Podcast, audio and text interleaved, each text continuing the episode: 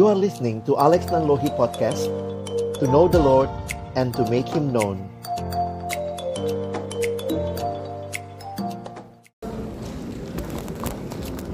Mari semua tunduk kepala kita berdoa sebelum membaca merenungkan firman-Nya.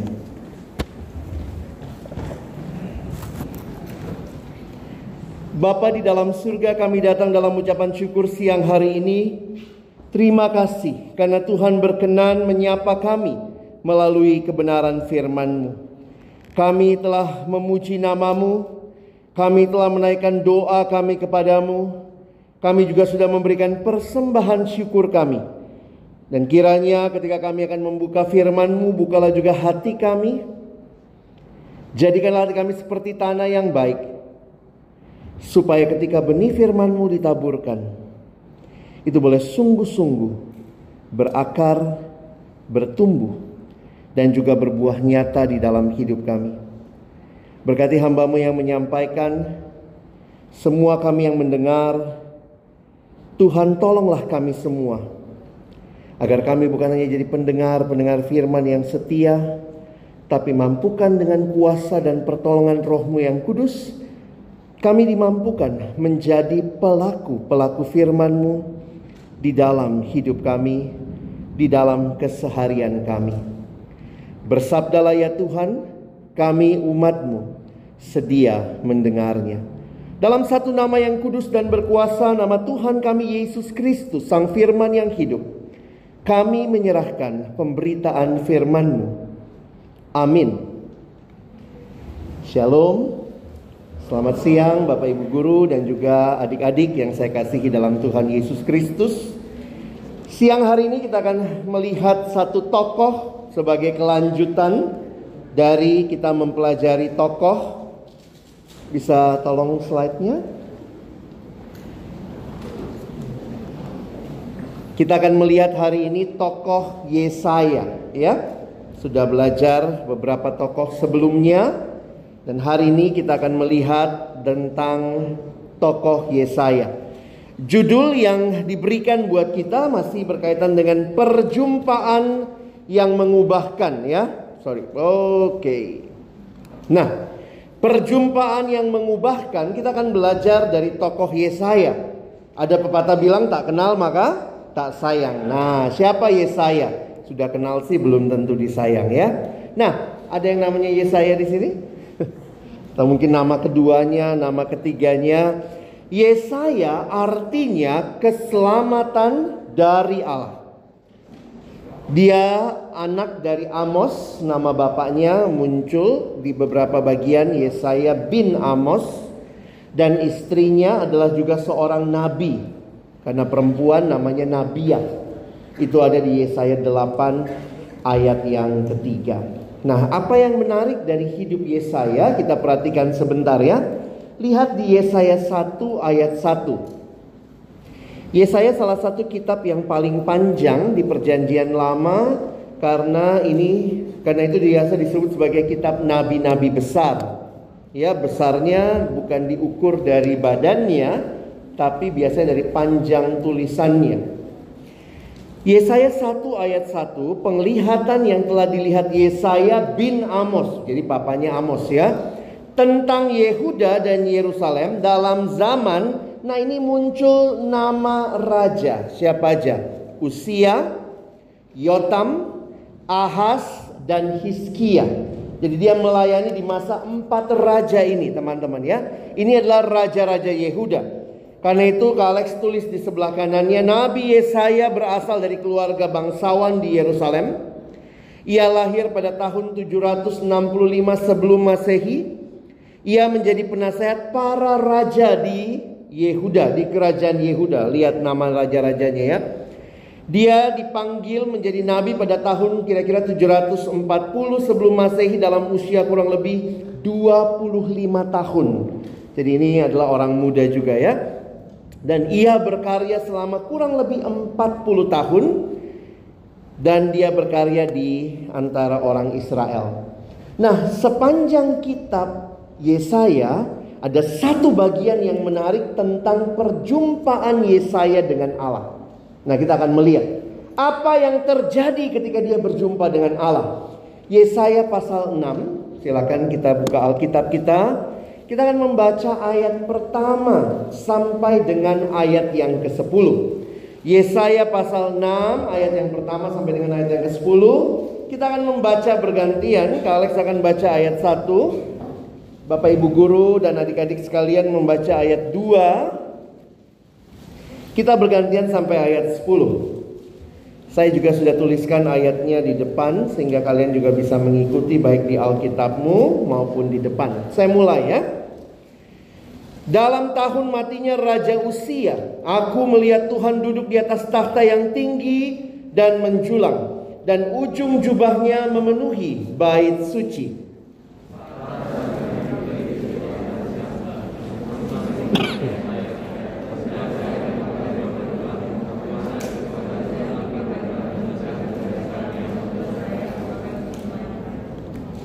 Dan mereka berseru seorang kepada seorang katanya, Kudus, kudus, kuduslah Tuhan semesta alam. Seluruh bumi penuh kemuliaannya.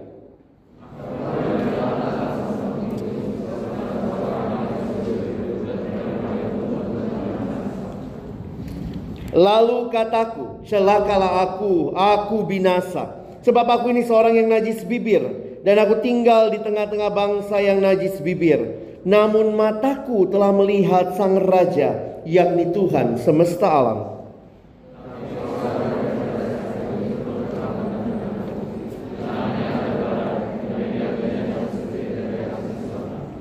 Ia menyentuhkannya kepada mulutku serta berkata, Lihat, ini telah menyentuh bibirmu, maka kesalahanmu telah dihapus dan dosamu telah diampuni.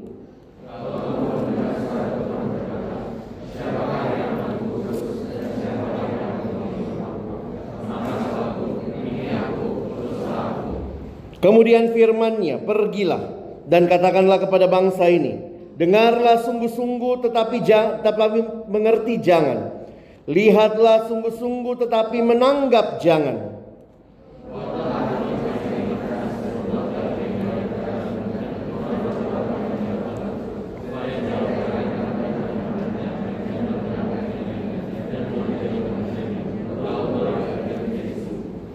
Sedemikian jauh pembacaan Alkitab, berbahagialah kita yang bukan hanya membacanya, tapi merenungkannya, melakukan dalam hidup kita, dan bahkan membagikannya. Teman-teman yang dikasihi Tuhan, perjumpaan Yesaya dengan Allah ada konteksnya. Perhatikan dalam latar belakangnya. Di dalam ayat 1 dikatakan, di dalam tahun matinya Raja Usia. Jadi kemudian Kak Alex coba lihat ya, ini apa sih? Siapa Raja Usia? Bagaimana dia memerintah? Beberapa penafsir Alkitab mengatakan Usia adalah salah satu raja yang cukup baik yang kemudian dalam kepemimpinannya mereka berharap banyak kepada Usia. Tetapi sayangnya umurnya Raja Usia tidak panjang karena itu di dalam tahun matinya Raja Usia di dalam tahun matinya Raja Usia, Yesaya melihat Tuhan. Karena itu menarik seorang penafsir bilang begini teman-teman. Meskipun harapan manusiawi yaitu sang Raja Usia sudah mati. Tetapi Yesaya melihat bahwa ada Tuhan yang tetap memerintah di taktanya. God still the ruler of all the earth. Jadi menarik sekali memperhatikan bahwa ternyata Yesaya itu ada di masa ini sekilas ya. Yesaya hidup pada zaman yang sukar. Dunia yang korupsi, yang penuh dengan kemunafikan dan ketidakadilan. Mirip-mirip juga sampai hari ini ya. Para hakimnya menerima suap, tempat paling gak adil di mana? Di pengadilan katanya. Para penguasa membuat hukum yang tidak adil, mengambil hak orang miskin dan menelan hak-hak para janda dan para yatim piatu. Syukur ada pemimpin yang baik yang mungkin sedang melakukan banyak reformasi namanya usia. Tetapi usia pun tutup usia. Mati.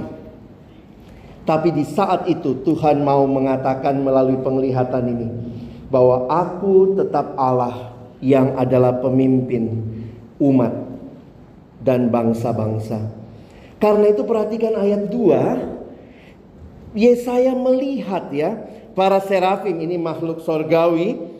Dia punya enam sayap, dua tutup muka mereka, dua untuk menutupi kaki mereka, dua dipakai untuk melayang. Dan mereka berseru seorang kepada seorang katanya, Kudus, kudus, kuduslah Tuhan. Begitu luar biasanya mereka melihat Allah. Dan mereka kemudian melakukan pelayanan ini di hadapan Allah dan mereka berseru seorang kepada yang lain. Teman-teman, apa yang menarik? Perhatikan di ayat 4 ya. Coba lihat di ayat 4 kalau kalian membaca tadi. Nah, Kak Alex mau angkat ini ya. Bahwa di ayat 4 dikatakan maka bergoyanglah. Wah, ini menarik ya. Maka bergoyanglah Allah sambang pintu disebabkan suara orang yang berseru itu dan rumah itu pun penuh dengan asap. Beberapa penafsir ada yang bilang ini adalah seperti gempa bumi, begitu ya, earthquake. Tetapi hari ini saya mau mengajak kita melihat bahwa ini yang bergoncang bukan hanya buminya, begitu ya. Kita akan melihat ada tiga goncangan yang saya ingin kita perhatikan perjumpaan dengan Allah membawa sebuah situasi yang tergoncang. Kalau bilangnya earthquake berarti earthnya yang quake ya. Kita akan lihat tiga quake yang lain ya. Saya mau mulai dengan yang pertama. Yang pertama itu kita lihat God quake. Allah yang menggoncangkan. Perhatikan ayat 4. Maka bergoyanglah alas ambang pintu disebabkan suara orang yang berseru itu dan rumah itu pun penuhlah dengan asap. Kalau kita perhatikan, ini adalah gambaran perjumpaan dengan Allah yang tipikal perjanjian lama. Jadi kayak ada efek asap ya, kalau kayak sekarang gitu ya, film-film horor gitu kayak ada asapnya gitu ya. Tapi itu bukan demikian kalau kita lihat dengan perjumpaan dan dengan Allah menjadikan kita melihat ini sangat mulia, sangat luar biasa. Bahkan kalau lihat tadi serafim pun dua sayap menutupi muka mereka, tidak sanggup mereka melihat kemuliaan Allah. Perjumpaan dengan Allah adalah perjumpaan yang menggoyangkan dan dia Allah yang menggoyangkan dunia ini. Tapi yang tergoncang bukan hanya alas ambang pintu dan sekitarnya. Bagi saya yang menarik adalah self quake yang dialami oleh Yesaya. Teman-teman mari perhatikan apa yang terjadi dengan Yesaya. Ketika Yesaya berhadapan dengan kemuliaan Allah yang dia lihat, maka di sini dikatakan celakalah aku, aku binasa. Sebab aku ini seorang yang najis bibir dan aku tinggal di tengah-tengah bangsa yang najis bibir. Namun mataku telah melihat siapa Allah. Dia katakan sang raja. That is why at the beginning tadi Kak Alex bilang, betul raja usia mati. Tetapi God still the king of this earth. Dan Yesaya melihat itu dan melihat Allah dengan perjumpaan yang demikian membawa Yesaya sadar dialah raja. Tetapi bukan hanya itu, dia raja yang kudus atas semesta alam karena itu Yesaya menyadari dirinya. Yesaya waktu melihat Allah, dia membandingkan keadaan moralnya, I am a sinner. Celakalah aku beberapa tokoh di Alkitab berjumpa dengan Allah juga langsung punya pemahaman kekudusan dan keberdosaan. Celakalah aku. Tetapi tidak hanya berhenti sampai di situ. Tuhan bertindak melalui apa? Lihat ayat 6. Tetapi seorang dari para serafim itu terbang mendapatkan aku di tangannya ada bara yang diambil dengan sepit dari atas mesbah mesbah tempat mempersembahkan korban sehingga ada bara, ada nyala api di situ. Ia menyentuhkannya kepada mulutku serta berkata, "Lihat, ini telah menyentuh bibirmu, maka kesalahanmu telah dihapus dan dosamu telah diampuni." Seorang pelukis mencoba menggambarkan peristiwa itu. Allah yang sadar bahwa Yesaya adalah orang berdosa, Allah yang juga mengampuni dia melalui tindakan simbolik ini yang dilakukan oleh oleh serafim. Di perjanjian baru, siapa yang mengampuni dosa kita? Tuhan Yesus Kristus. Maka bukan hanya di perjanjian lama kita melihat Allah bertindak mengampuni dosa. Tetapi di perjanjian baru Allah datang di dalam anaknya Yesus Kristus. Mati menggantikan engkau dan saya tapi bangkit dan memberikan kita kemenangan.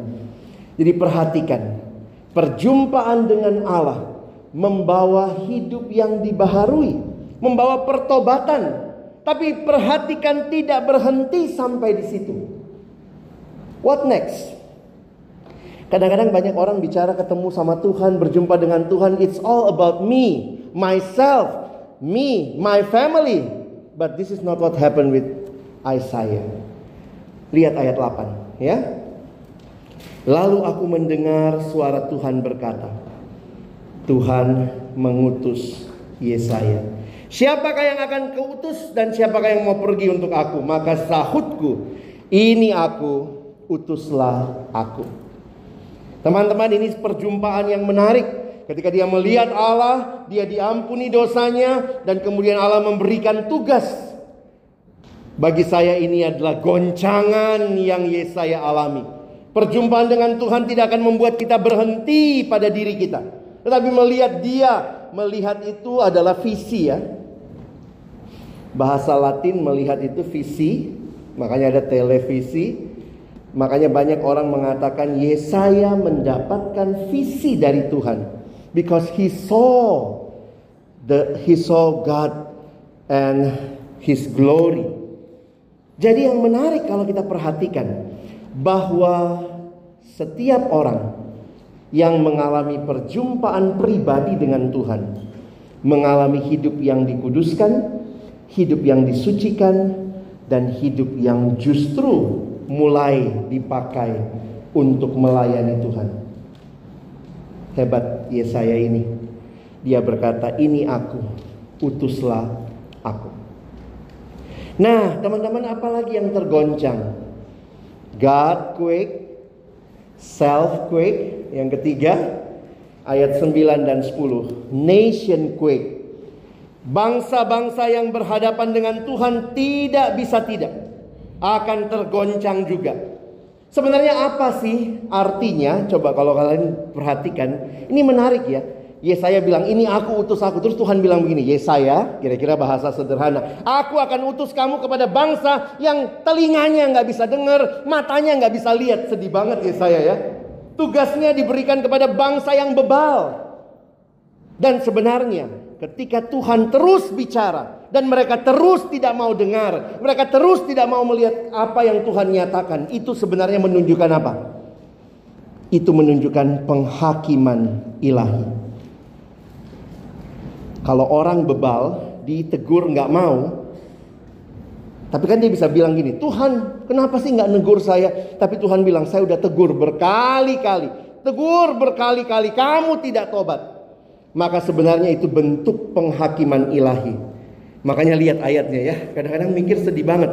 Buatlah hati bangsa ini keras dan buatlah telinganya berat mendengar dan buka buatlah matanya melekat tertutup supaya mereka jangan mereka melihat dan matanya dengan matanya dan mendengar dengan telinganya dan mengerti dengan hatinya lalu berbalik dan menjadi sembuh. Tuhan mau bilang ini bangsa yang sudah begitu bebal. Aku akan menghukum mereka pada waktunya. Siapa yang dipakai memberitakan berita ini? Yesaya. Ya, Yesaya ini tugasnya nggak mudah ya. Tugas Yesaya membawa berita damai bagi yang mau bertobat. Tetapi berita penghukuman bagi yang tidak mau bertobat. The choice is yours. Makanya buat kita yang sudah kenal Tuhan, perjumpaan dengan Tuhan ini membawa kita untuk hidup bagi Dia. Teman-teman sebagai aplikasi yang Kak Alex ingin kita pelajari hari ini ya. Saya melihat Allah memberikan visi kepada Yesaya.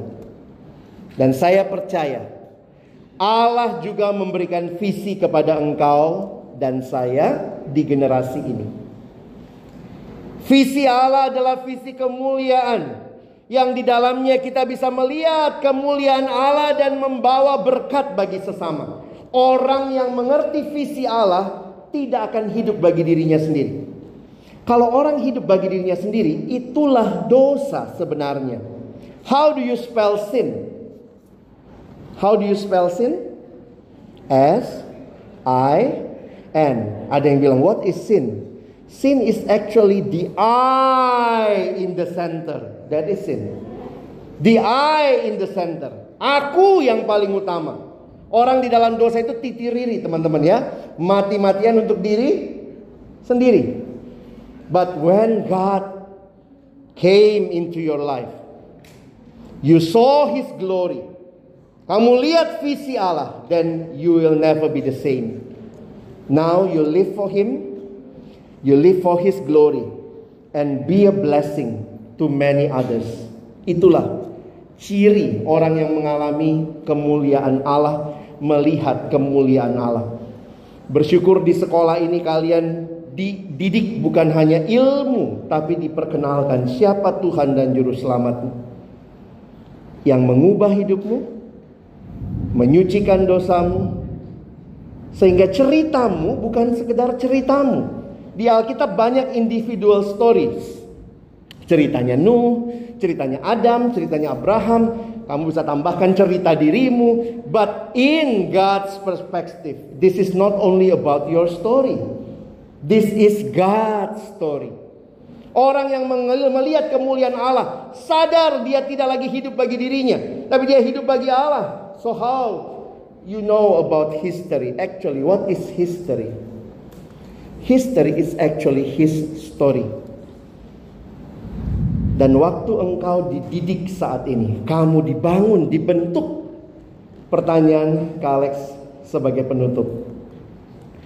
Apakah engkau menyadari persiapan yang telah dan sedang Tuhan kerjakan dalam hidupmu sampai saat ini? Di sekolah ini saya harap bukan cuma Yesaya yang dihotbahkan ketemu Tuhan, tetapi semua adik-adikku di sini kalian ketemu siapa Tuhan sebagai Tuhan dan juru selamat. Kamu kenal Allah. Kamu melihat visi Allah bagi hidupmu. Kamu lihat kemampuan yang Tuhan berikan. Nah, indah ya. Tuhan punya visi, Tuhan kasih kamu kemampuan, maka ke depan Orang yang berjumpa dengan Tuhan studinya nggak sembarangan. Kamu memilih jurusan yang tepat. Kamu punya visi. Saya ketemu satu anak. Memang ini masa-masa pandemi. Dalam masa pandemi banyak keluarganya yang kena penyakit COVID. Beberapa meninggal. Dan akhirnya dia bilang, Kak, saya berpikir untuk jadi dokter. Oke, okay, puji Tuhan. Saya bilang apa visimu jadi dokter? Supaya saya juga bisa menolong orang-orang. Oh, bukan cuma jadi dokter supaya kaya ya. Kalau jadi dokter supaya kaya itu titiriri lagi ya. Mati-matian buat diri sendiri. Tapi dia bisa melihat visi Allah. Seorang anak mengatakan saya mau jadi ahli hukum. Dan dia masuk jurusan hukum dia mengkaitkan setiap cita-cita masa depannya. Karena dia sudah berjumpa dengan Tuhan. This is not only about my choice. But I have seen God's vision. And now I will live for His glory and be a blessing to others. Ingatlah, kita bukan hanya menghidupi kisah kita. Kalau kamu sudah berjumpa dengan Tuhan, you are living out God's story in your life. Kiranya teladan Yesaya menjadi juga pengalaman iman kita yang sudah berjumpa Tuhan. Amin. Mari berdoa. Kami cuma hidup satu kali ya Tuhan. Dan dalam hidup yang cuma satu kali itu, biarlah kami menghidupi visimu ya Allah. Visi kerajaanmu visi kemuliaanmu, visi membawa berita itu kepada semua bangsa. Dan karena itulah rencana cita-cita masa depan kami, biarlah kami menatanya di dalam visi yang daripada Tuhan. Kami sungguh berdoa agar masa depan kami, biarlah masa depan yang di dalamnya Tuhan dimuliakan, orang lain diberkati, kami juga mendapatkan pemenuhan kehidupan sehingga bukan hanya visi bagi kemakmuran kami, kekayaan kami, diri kami dan diri kami lagi, tetapi bagi Allah, bagi kerajaanmu menjadi berkat bagi sesama. Kiranya perjumpaan dengan Tuhan yang dialami Yesaya membawanya terus memberitakan berita sukacita kepada bangsa-bangsa juga menjadi pengalaman kami yang telah berjumpa dengan Allah di sekolah ini untuk kami hidup ke depan bagi kemuliaan-Mu dan jadi berkat bagi sesama. Tolong kami bukan cuma jadi pendengar firman yang setia, mampukan kami jadi pelaku-pelaku firman-Mu. Di dalam nama Tuhan Yesus kami bersyukur, kami berdoa. Amin.